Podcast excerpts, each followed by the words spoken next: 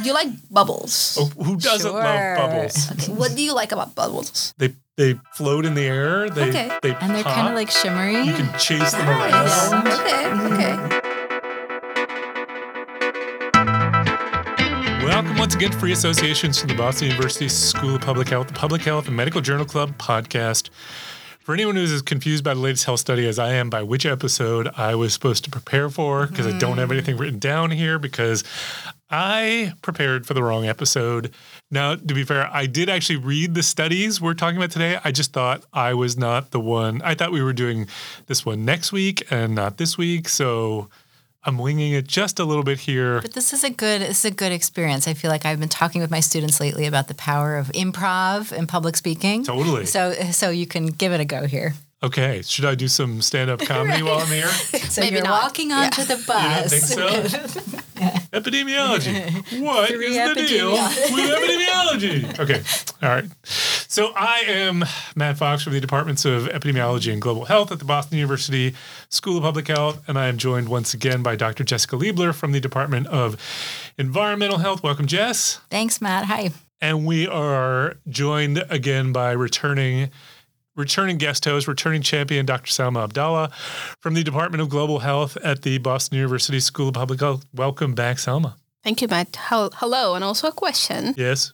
Do you not acknowledge my appointment at the epi department? You keep I- doing this. I do do you just not. not think I should be part of the epi department? So it's interesting. I was going to respond by saying you have a primary appointment in global health and not in epidemiology, but then that You would be true of me. yourself. I have a primary in epidemiology and not. So yes, okay. Okay. But I don't. I don't really. I don't. Maybe if you occasionally went to a meeting, Ooh, this Uh, is getting is- nasty that is for actually- free associations. that is that is actually a Do. I need to take it No, no, outside? that is a joke because Salma is constantly commenting on when I don't show up in the office. That is the only reason I said that. I that is never not do a that.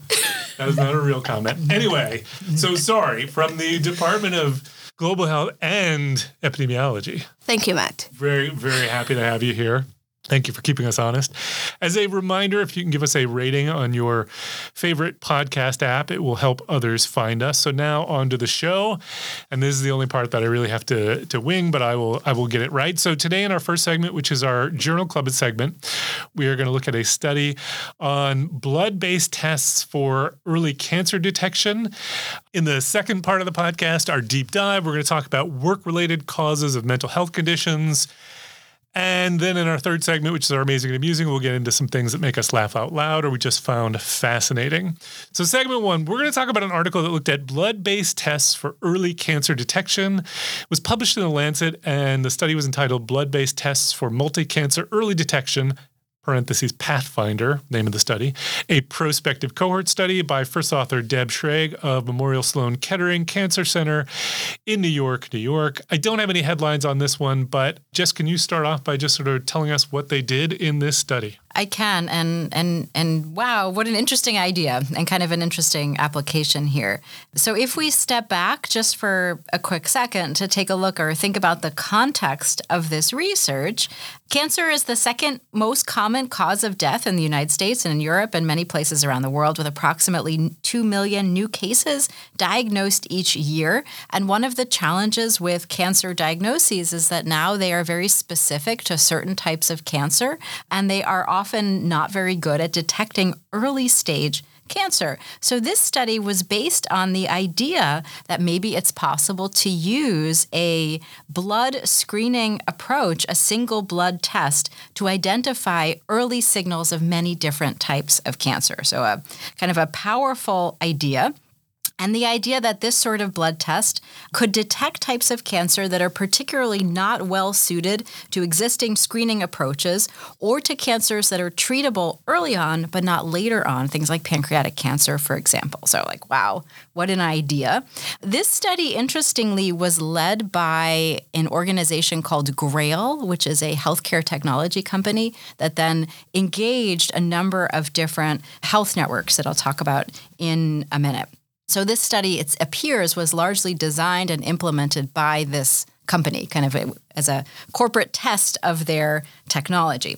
So this in this study, they are testing a particular approach to multi-cancer early detection. They use the acronym MCED, which I'll go for as MCED. MCED, I like. Although. Salma was warning me that the oncologists in our audience might be like, ah, in case that's not correct. But we'll say it's MCED. So this MC study, M C ed, What else could it be? MCED, MCED. Mick, McEd. MCD. All right, we'll go with we'll go with MCED. So this study is testing a particular MCED approach um, developed by the Grail Company, as I said. It tests for cancer-specific DNA methylation patterns from cell-free DNA that is circulating in the blood, and there's an increasing number of these kind of I don't know if they're diagnostic tests, but kind of identification tests using cell-free DNA circulating in the blood. There's a lot of tests now targeting prenatal diagnoses using this technology. Um, so this is an application of that technology now towards cancer identification. And so this MCED assessment can identify, as they claim, more than 50 distinct cancer types from a single blood draw. And this comes from some of their preliminary work. The MCED assessment provides a binary kind of cancer yes no result. And then there's a computer algorithm that's used to predict the type of cancer based on the methylation patterns that are identified in the sample. So this is a Pathfinder study. So they were engaging in this test of the MCED assessment in the Pathfinder study, which is a prospective cohort study based within seven U.S. health networks, including Sutter Health in California, Dana-Farber Cancer Institute in Boston, the Mayo Clinic in Minnesota, Cleveland Clinic in Ohio, and other locations in Oregon, Texas, Utah, Virginia, Florida, and Washington State. So this was a national sample. The eligibility for this study was 50 years and older, and they organized study participants into two groups based on whether or not they had additional cancer risk factors like smoking, genetic risk factors for cancer, or a personal cancer history. Potential participants were excluded if they were currently undergoing cancer diagnostics or treatment, had untreated cancer, or had had cancer within the last three years. So, the primary outcome for this study, there were a few. The first was prevalence of a positive test in their assessment, then, time required to achieve diagnostic resolution following a positive test. And the third is the nature and extent of follow up testing after a positive test. So, what was interesting about this particular study is they weren't just looking at the positive and negative predictive values of there, those were the secondary assessments. They were looking at kind of what happened after someone got a positive test in terms of the next steps diagnostically and clinically. So, those were their primary outcomes was the, the time to achieve a diagnostic resolution, nature and extent of follow up testing after a positive test, and also the prevalence of a positive test in their sample. Secondary outcomes were maybe the ones that we would have thought about first, things like positive and negative predictive value of their assessment, the accuracy, true positives versus the false positive rate, those sorts of things. The ultimate cancer diagnosis was established by pathological laboratory or radiographic confirmation following a positive MCED assessment, not on the basis of the MCED test alone. And they had a 12 month follow up period where they tested participants in the beginning of the period and then followed them for 12 months to see if they had cancer diagnoses or not during that period of time. So the study took place from December 2019 to December 2020, and they enrolled 6,662 participants, of which 6,225 provided analyzable samples. The participants were predominantly white and college educated and also up to date with their cancer screening, so perhaps were not the most generalizable sample. They were healthier and wealthier and more white than most individuals in the United States, for example. The participants provided a blood sample, which was then assessed using the MCED approach for cell free DNA and the methylation patterns. And if they were detected, it was aligned using probability maps for cancer type of the greatest likelihood on the basis of the methylation patterns observed. For participants for whom the test was positive, the trial did not specify what the clinician was supposed to do in that circumstance. It didn't specify follow up diagnostics or treatments as one of their questions, one of their outcomes was to see what providers would do with this information. So, getting to their findings, cutting to the chase, the cancer signal was detected in 1.4% of their 6,600 or so participants, which was 92 people, including 1.5 5% of those who had additional cancer risk factors, and a little bit less, 1.2% of those without additional risk factors. For those who had a positive result, 38% were determined to actually have cancer in follow up assessments. These were the true positives. And 62% of those who had a positive result were considered false positives because they didn't have clinically diagnosed cancer at the end of the 12 month period. The positive predictive value was higher among those with additional cancer risk factors. It was 43% versus those without other risk factors, where it was 31%. Of those without a positive cancer signal, 95.5% were true negatives, while 1.3% were false negatives. And overall, the negative predictive value was very high in the study, more than 98%, and specificity also was over 99%. The median number of clinical visits, lab tests, and imaging tests were similar for true positive and false positives, although true positives were more likely to undergo non surgical and surgical procedures after their test result. The mean time to diagnostic resolution was 79 days, with a shorter time for true positives of 57 days versus false positives, 162 days. And three quarters of the true positives had diagnostic resolution within three months. 92% of participants with a positive MCED result had imaging tests, and the majority also had metabolic blood panels conducted after their tests. The group of investigators also tested a refined MCED test, and they compared the refined test to the test that they began their assessment with, and the refined test had improved diagnostic accuracy. Some of the limitations noted by the authors in this study was the duration of the follow up period, which was one year, 12 months, hypothetically could have missed some cancer diagnoses. Maybe that happened after that period of time. So maybe that was not quite long enough. They noted, as I mentioned earlier, that their sample was healthier and less diverse than could have been and included people who were actively engaged already in healthcare. So they hypothesized they could have seen a bit of a healthy volunteer effect here.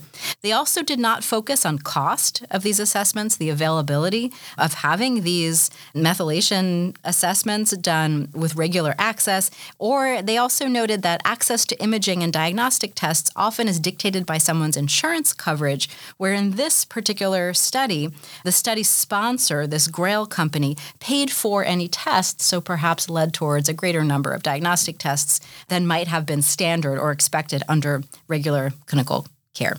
The authors concluded that the MCED screening did reveal early cancers, which was interesting, for which screening tests don't exist, including cancers of the small intestine, pancreas, and the bile ducts. And they noted that nearly half, so 48%, of the diagnosed cancers were done so at stage one or two, which were early signals providing opportunities to treat these cancers early. And so the authors concluded that the single blood test could be effectively used to screen for multiple cancers at an early stage. Okay, super interesting. So we've got a blood test for cancer, and I'll make the assumption here that if we had a blood test, which is you know pretty non-invasive test to be able to detect cancers earlier, for which earlier detection actually mattered, for which there was treatment for which intervening earlier would actually improve outcomes this presumably then would be a good thing. And we have a test with some evidence of some positive diagnostic properties, though we can discuss how good we think they are. Salma, you and I remember, so you have to remember that I thought we were going to be talking about a different study when I I had read the study, but I was thinking of a different one. And you said you had some concerns, and I was thinking at the time of a different study. So I was curious as to what your concerns were going to be, but I have some concerns about this study, so I'm guessing we might have some similar ones. So tell me positives and negatives. What did you like? What did you not like? I liked it was a study. Well, okay. All right. Blood tests. I feel bad because this is the second time I'm here, and I feel like I am also going to have a lot of thoughts about this study. That maybe the next time, hopefully, I'll have a positive thought on a study. Okay, all right. So, so just before I, I start on this rant, maybe, maybe just quickly, I'll say so you said like positive, it was 48% stage one or stage two. So for the negatives, most of the false negatives were actually also stage one and stage two. The percentage there was 73%. Yep. And to me, from the start, that's just that defeats the purpose because part of the argument there is like you actually detect things quickly at stage one and stage two. That's why you're doing a lot of this work. So if you're starting with false positives of like 73%, that's much higher than the positive of 48% of detecting early. So at least to me, that's like one glaring issue with how they're reporting the study. And to be honest, I think so to be fair to them, I think it's a good study. I think the one reason that got me, I have two reasons that made me skeptical about the study. The first one is how they report the finding. It's a feasibility study. And unless you actually go through it in details, when you just read the abstract, you think that they fixed the problem. I think I think that's the main issue. They fix the problem of early screening. of early screening. I, mm-hmm. I think to me, if you're thinking about a feasibility study, and, and I think sometimes it seemed to me that the limitations were downplayed in the numbers presented versus the strength were actually just presented in a very significant way. And to me, that was part of the issue.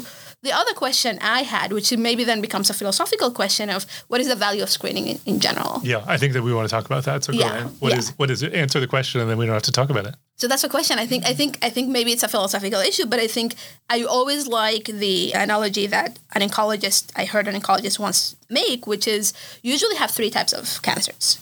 You have a bird, you have a turtle, and you have a rabbit. Turtles are usually maybe you have a cancer, you might have it your entire life, you're not even thinking about it, and you might die, and we only find it during autopsy. Prostate cancer would be the, the classic example exactly. of that. Yeah. Or you have a rabbit where maybe it'd be really helpful to detect it early. So that might be then helpful to have a screening test. Or if you have a pen, if you have an enclosure for your pets, so if those are animals, then you have birds. Even if you have an enclosure, because you don't have a roof, birds are always going to fly. So those are very aggressive cancers that usually a screening would not be helpful with. Because even if we even if we detected them. them with screening, it, we would we would end up on average detecting them late. Exactly. And I always Yep. think about pancreatic cancer, even though Yep. like there's debates No, there. no, I but agree that's with that one. So I think then the question here with with the results that we've seen, I think they they were trying to catch the rabbits. And from what I'm reading, and again, maybe I'm reading it not in the best way possible, it seems to me they're catching maybe rabbits, maybe, but then a lot of turtles or, or not.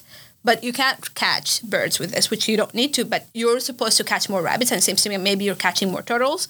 But beyond that, beyond the value of the screening itself, it seems like then you have a lot of false positives. And if you have a resolution time of 162 days, then you have a lot of people who are going through expensive diagnostic measures and they're also living in anxiety for 162 days just because they had a false positive. Yep. So that's the other issue I have. Yeah. So, yeah. So, so, and just to be clear, though, the, what you're describing is the problem with all screening, right? I mean, this is Yeah. this is uh, uh, all screening for anything that is is going to cause severe anxiety, right? And of course, why are we screening for it if it's Yeah. not something that you would be particularly concerned about, Yeah. or that we can do something about? So, so screening has this this problem. We don't want to do screening for things that we have no early treatment for or, or treatment for. Period. We don't like what's you know. There's there's no benefit. We could just sort of tell people. I mean, the, exception to that might be like infectious diseases where you can screen, you can't maybe treat, but you could at least have the potential to prevent future transmission. But we're not talking about that. We're talking about cancer here. So, so if there's no early treatment, we don't want to screen. Also, if we are getting more false positives than true positives, then we might not want to screen because, as you say, we're going to cause so much anxiety. It depends, of course, whose perspective you're looking at here. From the patient's perspective, the positive predictive value really matters, right? The negative predictive value matters too. But the positive predictive value, meaning if I get a positive test, how likely is it to be a true positive, matters a lot because you you you will create an intense amount of anxiety if you tell somebody you might have, you know, X cancer. It doesn't matter if you tell them, I mean, it matters a little bit, but it really doesn't matter if you say to them, look, chances are still low. This is just a screening test. You are still going to create an immense amount of anxiety. So we want to be really careful when it comes to screening. The question, I guess, would be then, though, is the overall benefit, right? So uh, clearly, we're going to increase anxiety for some people who, for whom there was no need, but we may also detect, you know, more cancers that potentially have the ability to treat early. So it depends on what those cancers are, right? As you're saying, if we're Yeah. if what we're detecting here is just prostate cancer, Yeah. which we're not, but I'm just saying if we were, then you would say this isn't really worth it because most people, as you say, who get prostate cancer don't actually need treatment. Do you think the study as written or the numbers we're seeing would actually lead you to believe we can detect more cancers? That's not the conclusion I came out with just reading the study. Oh, well, sorry. No, I would say I would say yes. We can detect well, sorry, more or earlier. It's not that we wouldn't detect these cancers eventually, right? If there are things that are going to be severe enough, they will come to light at some point, presumably for most people, right? Some people would die and undiagnosed, but most people will be will be diagnosed eventually. The question is, can we diagnose it earlier and potentially intervene? Because otherwise, why are we doing it? And and uh, you know, I don't, I don't know the answer to that. I don't know that we know that from this. I don't know as well. That's the thing. So I don't know if the study, uh, the way it's actually written, maybe maybe the way it's designed is different. I don't know if it provides me with an answer, especially looking at the cost they, they present. And I'm also thinking here, like they they identified 122 cancers. Of those, 29% were detected using MCED, and 31% were actually detected using the usual screening, and 40% were detected clinically. So their tool detected 29%. I think to me, if the focus was more on like people who were at risk, or focus more on the like actually the study itself focused more on the type of cancers that were detected, that might be more helpful. And they did talk about them, but that was not the focus. I think the main focus from the beginning was like I read the feasibility part at the end, but mm-hmm. reading the ab- abstract at the beginning, it felt like it was actually like this is the fix for a lot of things. Again, maybe it was just my bias reading, but it seemed like it wasn't really presenting the truth from what happened in that study. Like looking at the, those numbers, I would say like just regular screening detected more cancers than the MCED. That's the regular screening. So then a question, as you said, maybe would be then would adding MCED to the equation lead to more detections or not, or more earlier detections? More I don't know if this provides. Yeah. I don't know if this provides the answer for me. It provides some, Jess. I was going to say, I mean, I I guess I, I, I viewed this through a little bit of a different lens. That I was my interpretation of this was that it's it's not really feasible right now to roll this out in any substantial no, sure. in any substantial way. But this was almost like a test of concept. It was like if if we applied this in a large sample, what would we find with the implicit implication, at least uh, into my understanding, that this is the direction we're all moving in. That kind of this is this is the the next phase of cancer screening and detection will be these optimally. I mean, it seems like, you know, the, the promise of this is huge, right? To say it's, you know, it goes back to like Elizabeth Holmes and Theranos. Can you take a single blood sample and can you detect early stage cancer? And that's a huge concept. And I agree with you that the, you know, the false positives are really problematic. And you could see how that would cause a tremendous amount of anxiety. But I didn't, at the end of this, I didn't feel like they were saying, we're done, we're moving forward. It was kind of like, this is a really interesting new technology. It has some promise. It found these handful of cancers in particular at an early stage that we really could not have otherwise detected. And that's information. Right. It is yeah. information. The question right. becomes is it useful information right. in the sense that what we need to know is that these cancers would become a problem and early detection mm-hmm. is therefore more useful because otherwise right. you're just telling like when when when people get a prostate cancer diagnosis they are concerned even if what you're telling them is you know, it's probably not a big deal they're still they're still mm-hmm. concerned even for people who can can process that information and say okay it's probably not a big deal there's still there's still that sort of mm-hmm. anxiety in your head where if you had never known you know, you would have been you you you would have been blissfully unaware. Of course, then there are the percentage of prostate cancers that are really aggressive. Yeah.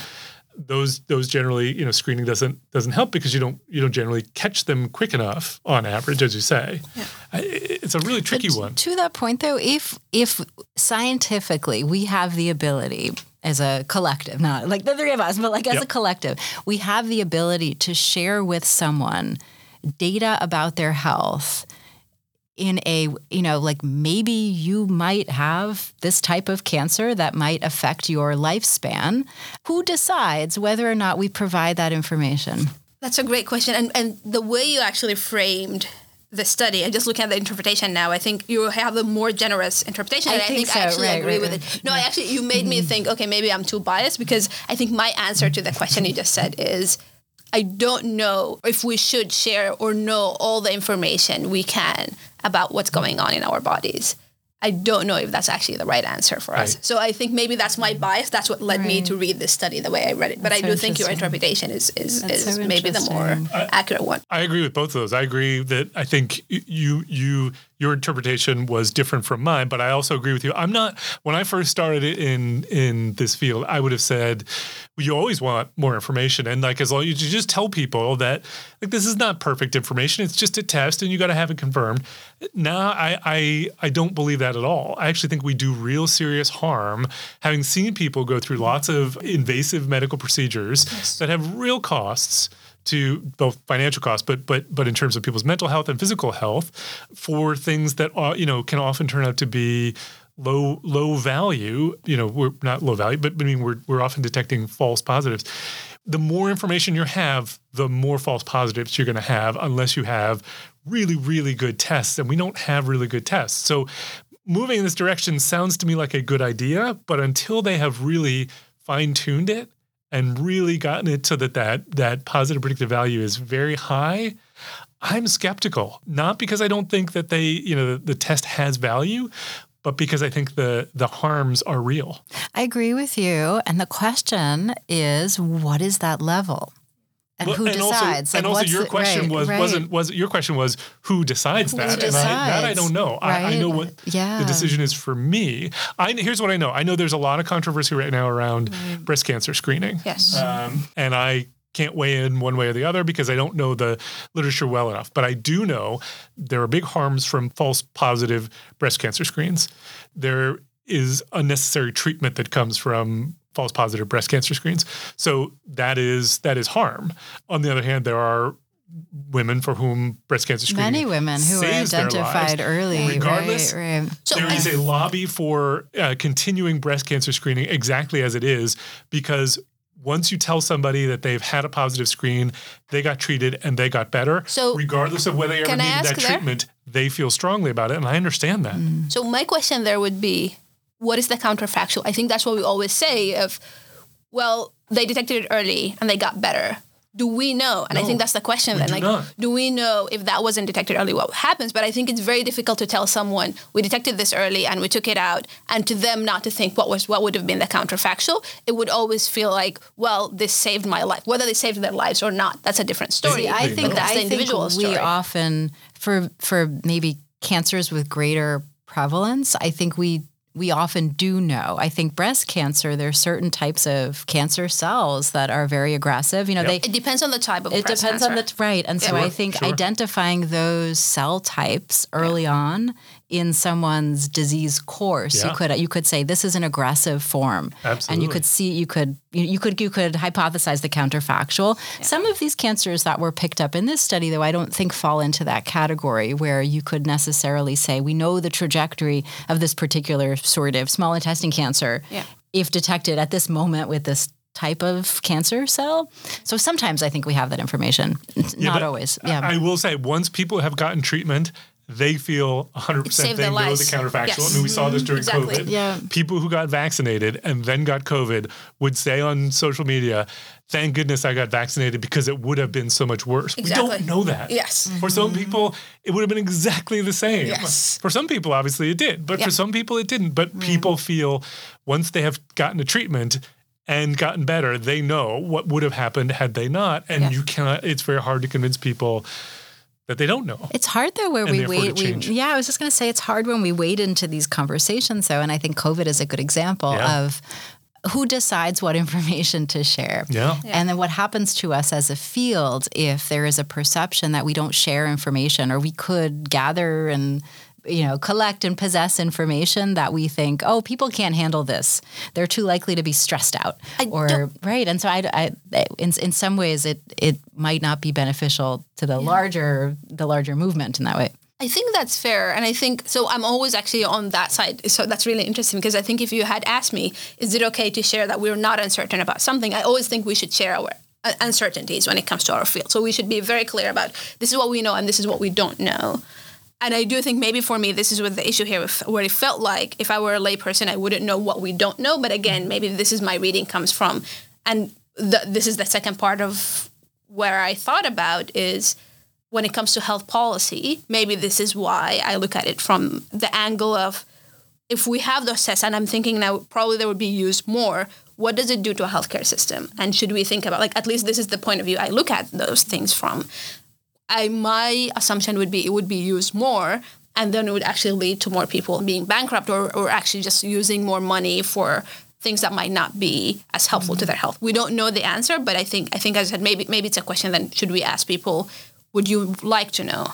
And then maybe like would you want to Right. carry the risks? But I think ultimately it's just it's going to be very difficult. Yep. Mm-hmm. All right. I think we we have to move on, but I think that was a that was a super interesting discussion, and I think this whole screening issue is really complex, and I think you know it's it's it's one that I think in some ways is harder to communicate than some of the the just sort of the you know intervention based studies that we we often talk about. All right, Jess, you want to talk us through segment two?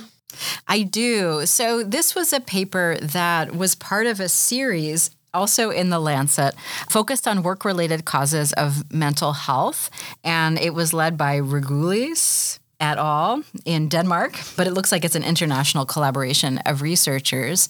And so this series in the Lancet was broadly focused on the implications of mental health from stressors at work. Yep. And they focused on mental health in a few different ways. They looked at work as an incident factor for mental disorders, a causal factor for mental disorders, as well as mental health problems that they distinguished from mental disorders, including kind of subclinical and subthreshold sorts of disorders. And then they looked also at this construct of mental well being, which is what I think a lot of workplaces have focused in general on, not so much mental disorders or mental health problems, but ways to promote mental well being.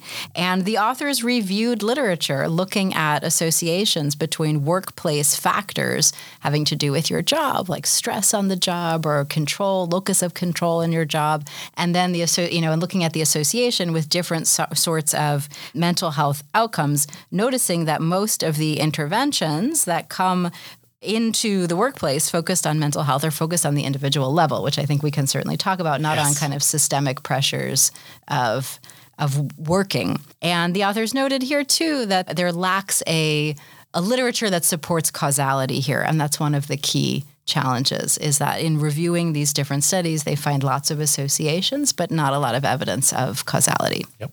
So okay, so I have I have a lot of thoughts on this, and I, in particular, I, I want to talk about this issue of the individual level locus here, right? So work work is stressful for for many many people, right? It's just kind of inherent to the nature of work. It seems. Does it have to be? I, I'm not clear. I'm not clear on whether you know, like you could create a workplace that was worry free, stress free, and still actually produce anything of, of value to society. But maybe that's maybe that's entirely possible, regardless of whether.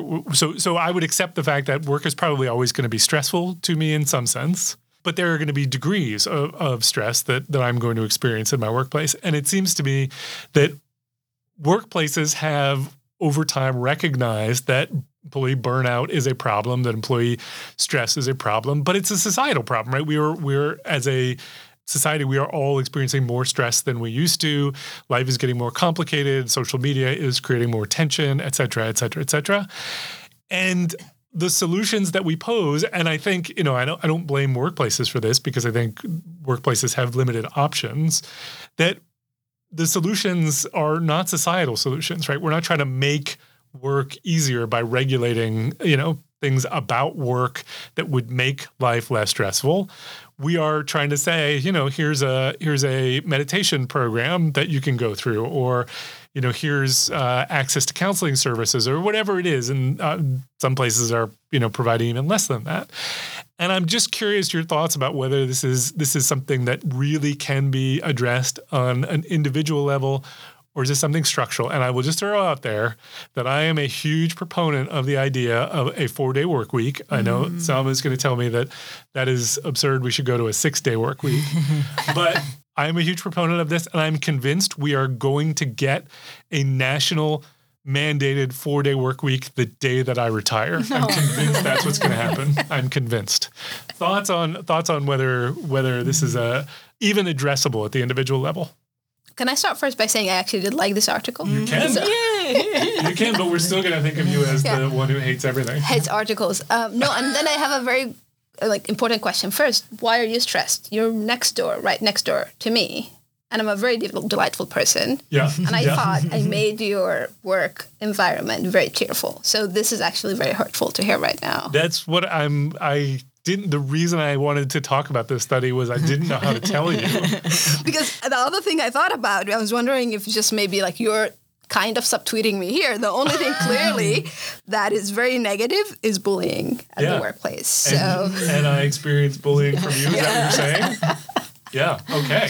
I, No. I, So I I'm a structuralist by just by the virtue of the work I'm doing. Yep. And I do meaning you think that structural is solutions almost always are. more important. yeah, Yeah. I, I tend to agree. Uh, more yeah. important for I, I think that I could be wrong, but I think that is probably unquestionably true. Ex- The question is though, For yeah. i- i- is it even like are we even doing anything with individual level approaches i mean we're not doing nothing right i mean counseling helps right Yeah. meditation helps but do they help enough that it's it's going to do anything significant to this problem So, and I think here it depends on what do you mean by individual level, because I think so. I was thinking, looking at this here, clearly, like job insecurity is an important, clearly stressor here. Yeah, yeah. So that is something we need to work on on the on the structural level. And I would say at the beginning, I was reading this and I had the same thought of, well, you're are you telling me we need to do interventions? By the workplace. And then I thought, oh, this is not going to be helpful because we're mm-hmm. thinking about structural issues. But looking at the recommendations, I actually think I think they're providing structural level recommendations at the regulation level. Mm-hmm. I don't know. I think if you asked me five years ago, I would have said individual level interventions do nothing. yeah I think now I would say maybe they work sometimes. I, I think they can have some benefit. yeah. I, I don't think they're useless. I just think compared to the size of the problem, Yes, I don't know they're that not. they I think it also depends on the type of workplace. I mean, I true. think we are we're coming at this from our perspective from an academic university workplace.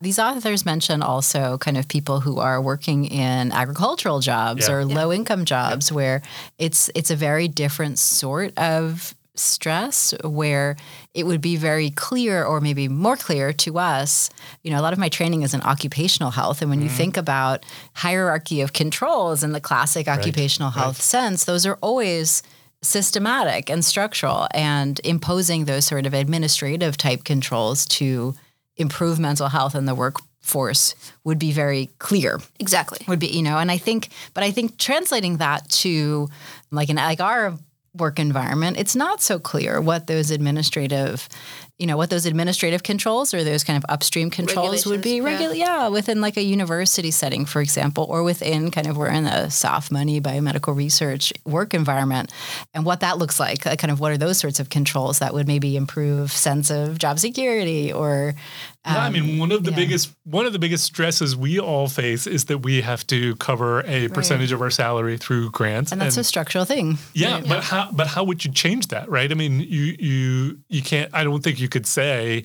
universities are required to you know cover your salary in perpetuity forever until you retire. You know, regardless of whether or not you can actually. I mean, you could, but then what would end up happening is universities would just hire far far fewer people because they wouldn't have the mm-hmm. resources to be able to guarantee that. So, you know, so you'd have fewer jobs and maybe And I think here also the distinction, I'm trying to say this in the least controversial way. Maybe we should draw a distinction between a job where, like the jobs that you're mentioning, they're really difficult and we Yeah. need to think about OSHA and we need regulations because we know people are usually in those, those jobs because they need the money. But if they had a chance, probably maybe they will not be in that job. Or if they would Some like, them, but not all I of said them, exactly, they need a safer environment and maybe they don't have the voice in the workplace to Yeah. do something about it. yeah. And but even in academic institution, I can think I can think about a lot of other maybe staff positions that are very difficult for people, and we need to think about structural interventions for them. I think when I think about faculty, even though I know the stress that comes from trying to get grants, it is very difficult for me to feel sympathetic. I, I'm, I'm, I was going to say, I, I, I want to make it clear. Yes. We, we have stressful jobs in some ways, but, But- compared, comparatively, exactly. Yeah. there are much more stressful jobs. I'm not, I'm not trying to suggest that. yeah, and I'm, it, uh, poor me. I'm Yeah. not, and that's not what I'm trying to say. I'm and just as you said, I think what just said is just like what, how do you make the distinction between them? Like what is the like what what is needed at that level? Because also for most of this is you people who went to a faculty academic position they they self-selected into that position. Yep. So that's another. So I think also like a type of stressor where it's imposed on you versus a stressor that you self-selected. I'm not saying then you have to suffer through the stressor, but then maybe it's a different question we need to ask uh, about the individual versus the structural intervention here. Don't know. Okay. I do think, though, it's not to excuse the universities or, ho- I mean, I know hospitals have made a lot of strides in the last decade to mm-hmm. try to reduce burnout among medical residents, for example, kind of, rec- which again is a very, like you're saying, a self selected group of people who go in knowing it's stressful, it's difficult, this is going to be challenging work, but I'm opting in anyway. But still, you know, the organizations try at times to kind of reduce reduce the burden on that on that workforce. And it's a really interesting question. I also, you know, like what what could a university do and you know there's certain structures just you know we're just we're looking at this right now just through our own personal lenses you know and there's certain structures that can and then certain structures that are so deeply entrenched that that they would you know it seems for example that the soft money environment that we're in would be something that's just not changeable right but maybe you know I don't know maybe there's ways to it to you know to think about it I So, yeah. Jess, would you go to a Yeah. four day work week? I don't know. It sounds kind of nice to go to a four day work week, but I, I, I also think in our field, people would still work six days a week. Yeah, I know. I don't think I our know. field people would actually work four days a week, but I know, but I just I think I would feel better if somebody told me there was a four day work week. No, I, just to respond to what you said there. I, no, I actually think you're right. I mean, there are actually things, and I actually think our uh, not to brag about our institution, but I actually think we structurally went from a system where it, it wasn't totally clear how much of your funding you had to bring in to a system where, you know, effectively if you teach, you know, two classes, you get a, a substantial portion of your salary covered. My life got less stressful when that policy went into place. So I, I mm-hmm. actually do believe that universities can can do things, mm-hmm. uh, even if we're just focused on universities. So other workplaces too can do things structurally that would actually change the stress levels in mm-hmm. employees, and and there is an incentive to do so, right? I mean, workplaces have competing needs, but one of them, right? If you have an unhappy employee workforce, that's going to cause you lots of problems, especially if you have high turnover and burnout. Depends on the industry you're in. For some industries, probably they don't care as much, but for our industry, there's a substantial investment in people. Um, so there's incentive, but there's also the you know the other competing interests where where places want to spend money, and you know those come you know those those those butt heads, and it's it's challenging. All right, shall we move on to our our last segment, which is our amazing and abusing? I'm going to go first because I just had a, a, a short one that I wanted to talk about, and I this has kind of been on my my list of things that I wanted to to talk to you all about for ages. This actually came out in 2022, so and I just sort of was holding on to it and never got around to bringing it in. But this was a, a study that was published in PNAS called "Observing Many Researchers Using the Same Data and Hypotheses Reveal a Hidden Universe of Uncertainty." And we have talked about the mm-hmm. the general topic here, but this was a specific paper where a group went out and they effectively what they did was they had a specific research question that they were interested in and they had they wanted to identify how different researchers would approach that same question so what they did was they they had 73 different research teams and observed the different research decisions that they made to independently test the same prominent social science hypothesis, which was that greater immigration reduces support for social policies among the public. And then they let them, you know, go ahead and analyze the data any way that they felt was appropriate. And they came to a vast difference in the conclusions that people came to based on the analytic decisions that they made. They, of course, were observing them so then they could collect data on the decisions that they made and could try to analyze whether or not they could then identify what different you know different choices led to these different conclusions. And it seems like they, they actually couldn't. So more than 95% of the total variance in numerical results remains unexplained even after qualitative coding of all the identifiable decisions in teams workflow, which is to say, even watching somebody and trying to figure out the decisions that they're making to come to their conclusions, they couldn't actually then predict what outcome they were going to come to. And it just sort of says like there is so much flexibility and variability in the results that you can get. And you know the the social sciences world has been going through this process of really pushing for pre-registration, the idea that if you're going to do a study that you should pre-register your hypothesis and your analytic plan so that you don't then just make a whole bunch of decisions see what you know what what gives you the result that you want and then publish it? Or but even even being more generous and just saying you know just that flexibility in decision making even if it's you know you're only making one set of decisions and you're sticking to it if you have no hypothesis for why those decisions could be made becomes somewhat arbitrary. And the idea that you could come to so many different or, or, or so much variability in the the conclusions people draw i just find absolutely fascinating. And at the same time really disturbing for the reproducibility of the of the results that we are we are getting. It's alarming and it really upsetting. is, right, yeah. right. Really alarming. Yeah. So I know. I don't know what to do with that, but I know. I remember a study many years ago where it was even one it, different than what you're what you're talking about, but it was even like one psychology researcher reproduced his study multiple times with different groups of undergraduates at his institution and just did his own kind of reliability assessment and like each time the results were dramatically different. Wow. So it's like it's upsetting, but you know when you read this, you know you expect a certain level of precision that might not be there. yeah, I Should think we it's really quit concerning. social science? Should we what? quit social science. Well, I don't think social sciences. I don't think that the problems that we are finding here wouldn't apply to our fields. Yeah. Where I consider us like social science. Oh, sorry, sorry. We are a social science. Yeah. Then in that case, then I would say This, is no. a, this is a debate I have in my not. house all the time. If we're if we're if epidemiology is a social science, oh, really? yes, I I think of it as a social science. I, I think of it actually as not a social science, but maybe it's exactly the way it's well, the way is you it, though? perform it. I don't know. It's some kind of hybrid. But if there's I don't know. When I think of social science, I think of psychology, or I think of actual physical research. It's not a science. phys- It's, not, not a laboratory-based physical Yeah. science.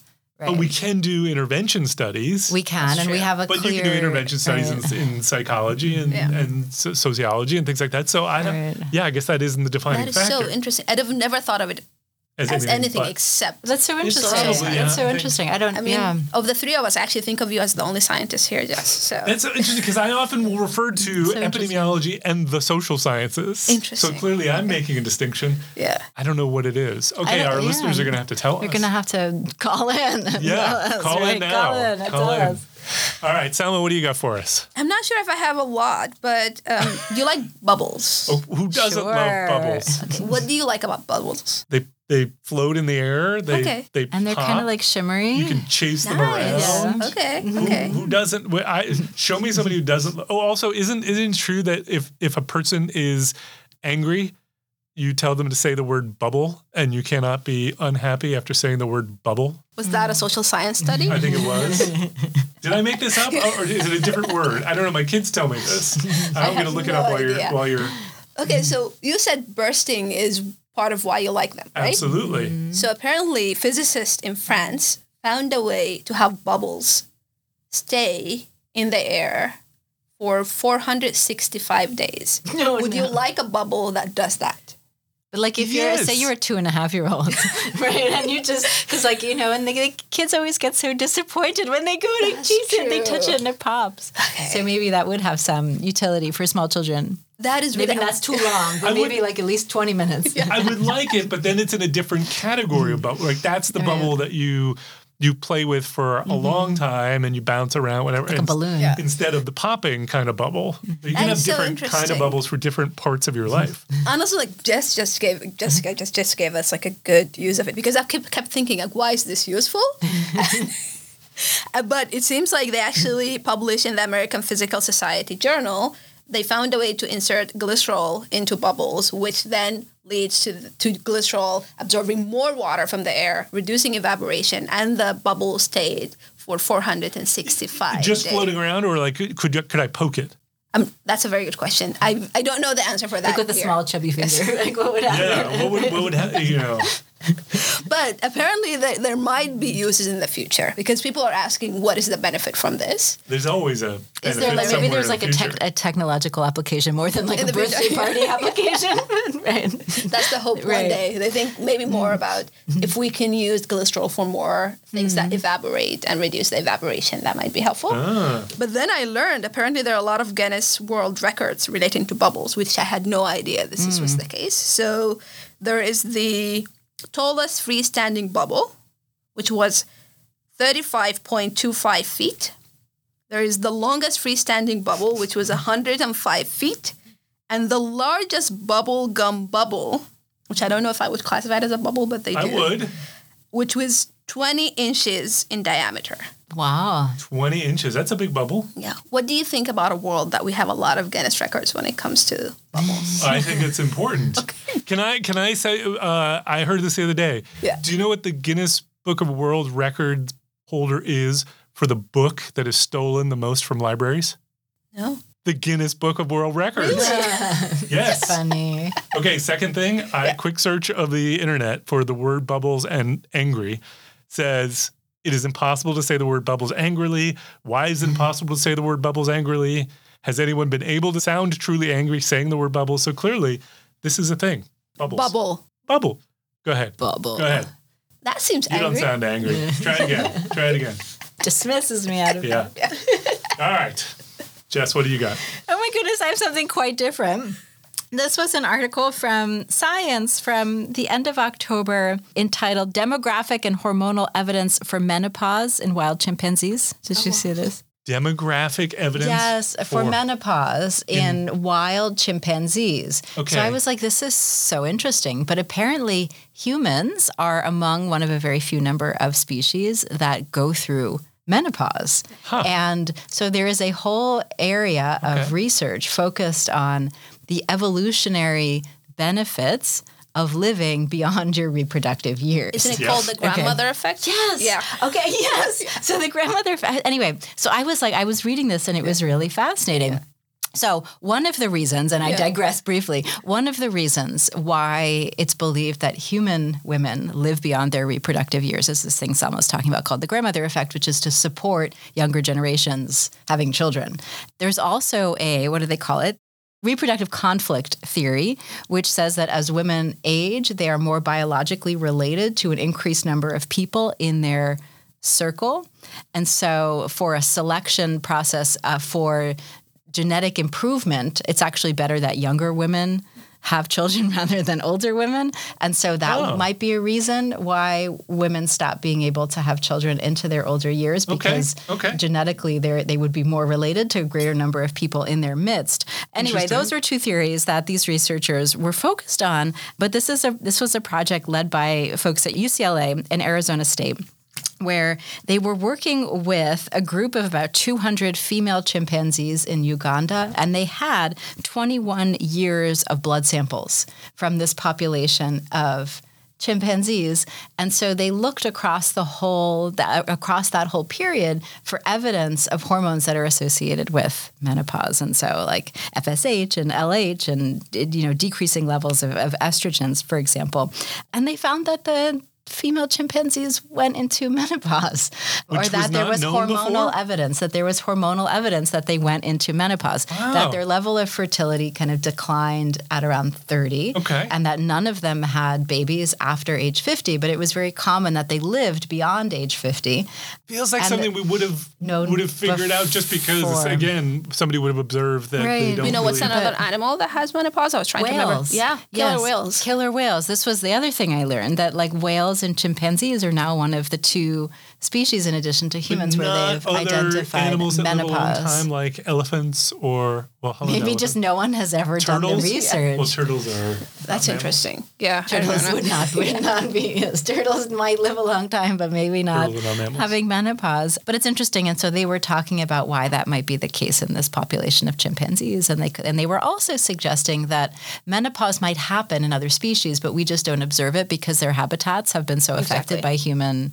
uh, you know, interference, and so they don't have the lifespan, or you know, there's a certain amount of of of comfortableness in your lifespan that you would have to have to even live past menopause. Yeah. Exactly. Um, and so they were saying it could be human induced that there are so few types of animals that go through menopause. But then they talked about the grandmother hypothesis. But they said, I would just note that the grandmother hypothesis does not play in here because the uh, the older adult chimpanzees live separate from their daughters. Oh, so kind they of, don't- so that the grandmother effect, they're saying no on the grandmother effect, but maybe on the kind of reproductive conflict Yeah. situation. I think the grandmother effect uh, applies to whales, actually. So that's surprising. yeah I've heard that you told me about this I feel like I just found an article here that answers your question. Maybe our phones are listening to us. So I looked it up and it says why killer whales go through menopause but elephants don't. Yeah. I'm going to send it to you. Okay, but what's the answer? What's the answer? Well, Okay. yeah, I mean, Just if, got to read the article if I in real if I if I I just feel like I'm Mm. left hanging in the wind here. I don't have an account.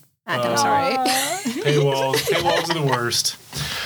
All right. Well, that is the end of our program. We want to thank Nick Guler at the BU School of Public Health for sound and production and Mark Takakchi for producing in this episode. Thanks for joining us. We hope you enjoyed it and we hope you will download our next episode.